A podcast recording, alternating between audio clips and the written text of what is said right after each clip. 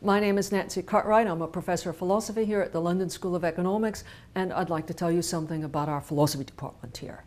Our department's no ordinary department of philosophy, as the name reflects. It is the Department of Philosophy, Logic, and Scientific Method. Scientific method, that's philosophy of the natural and social sciences. The logic we do here is practically oriented.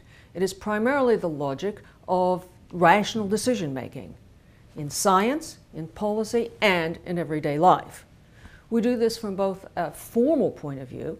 We have probably the world's best group in rational choice theory here. And we do it from a practical point of view, with emphasis on social and economic policy on the one hand, and quite differently on rational decision making in the sciences on the other. When it comes to philosophy of science, our department is almost unique. Unlike almost all other departments, we self-consciously and deliberately aim to cover both the natural and the social sciences together. This is in part due to our special location here in the London School of Economics and Political Science, where we interact with and draw on some of the world's top economists and social scientists.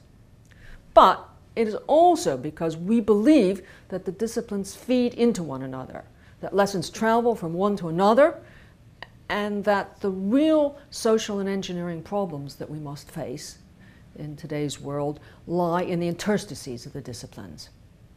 So, you can study here the philosophy of physics, you can study evolutionary game theory, you can study how to improve child welfare or international HIV AIDS policies. And you can study questions about the nature of causality, evidence, problems with modeling climate change, or what makes for scientific objectivity or rational theory change. And what you learn in any one of these areas will be informed by neighboring research in all the others. We follow here in the footsteps of great predecessors in our own department, Karl Popper and Imre Lakatos, and other great philosophers who have worked at the school, like Hayek, Sen, or Lionel Robbins.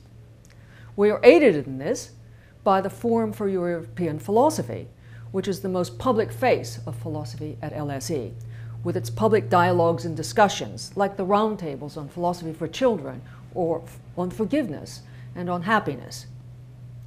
And we are aided by our Associated Center for the Philosophy of Natural and Social Science, which mounts special research programs.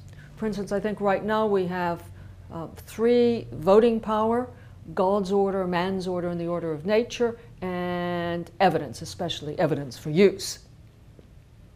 The center also brings outstanding researchers to visit who talk to our students and give seminars for us.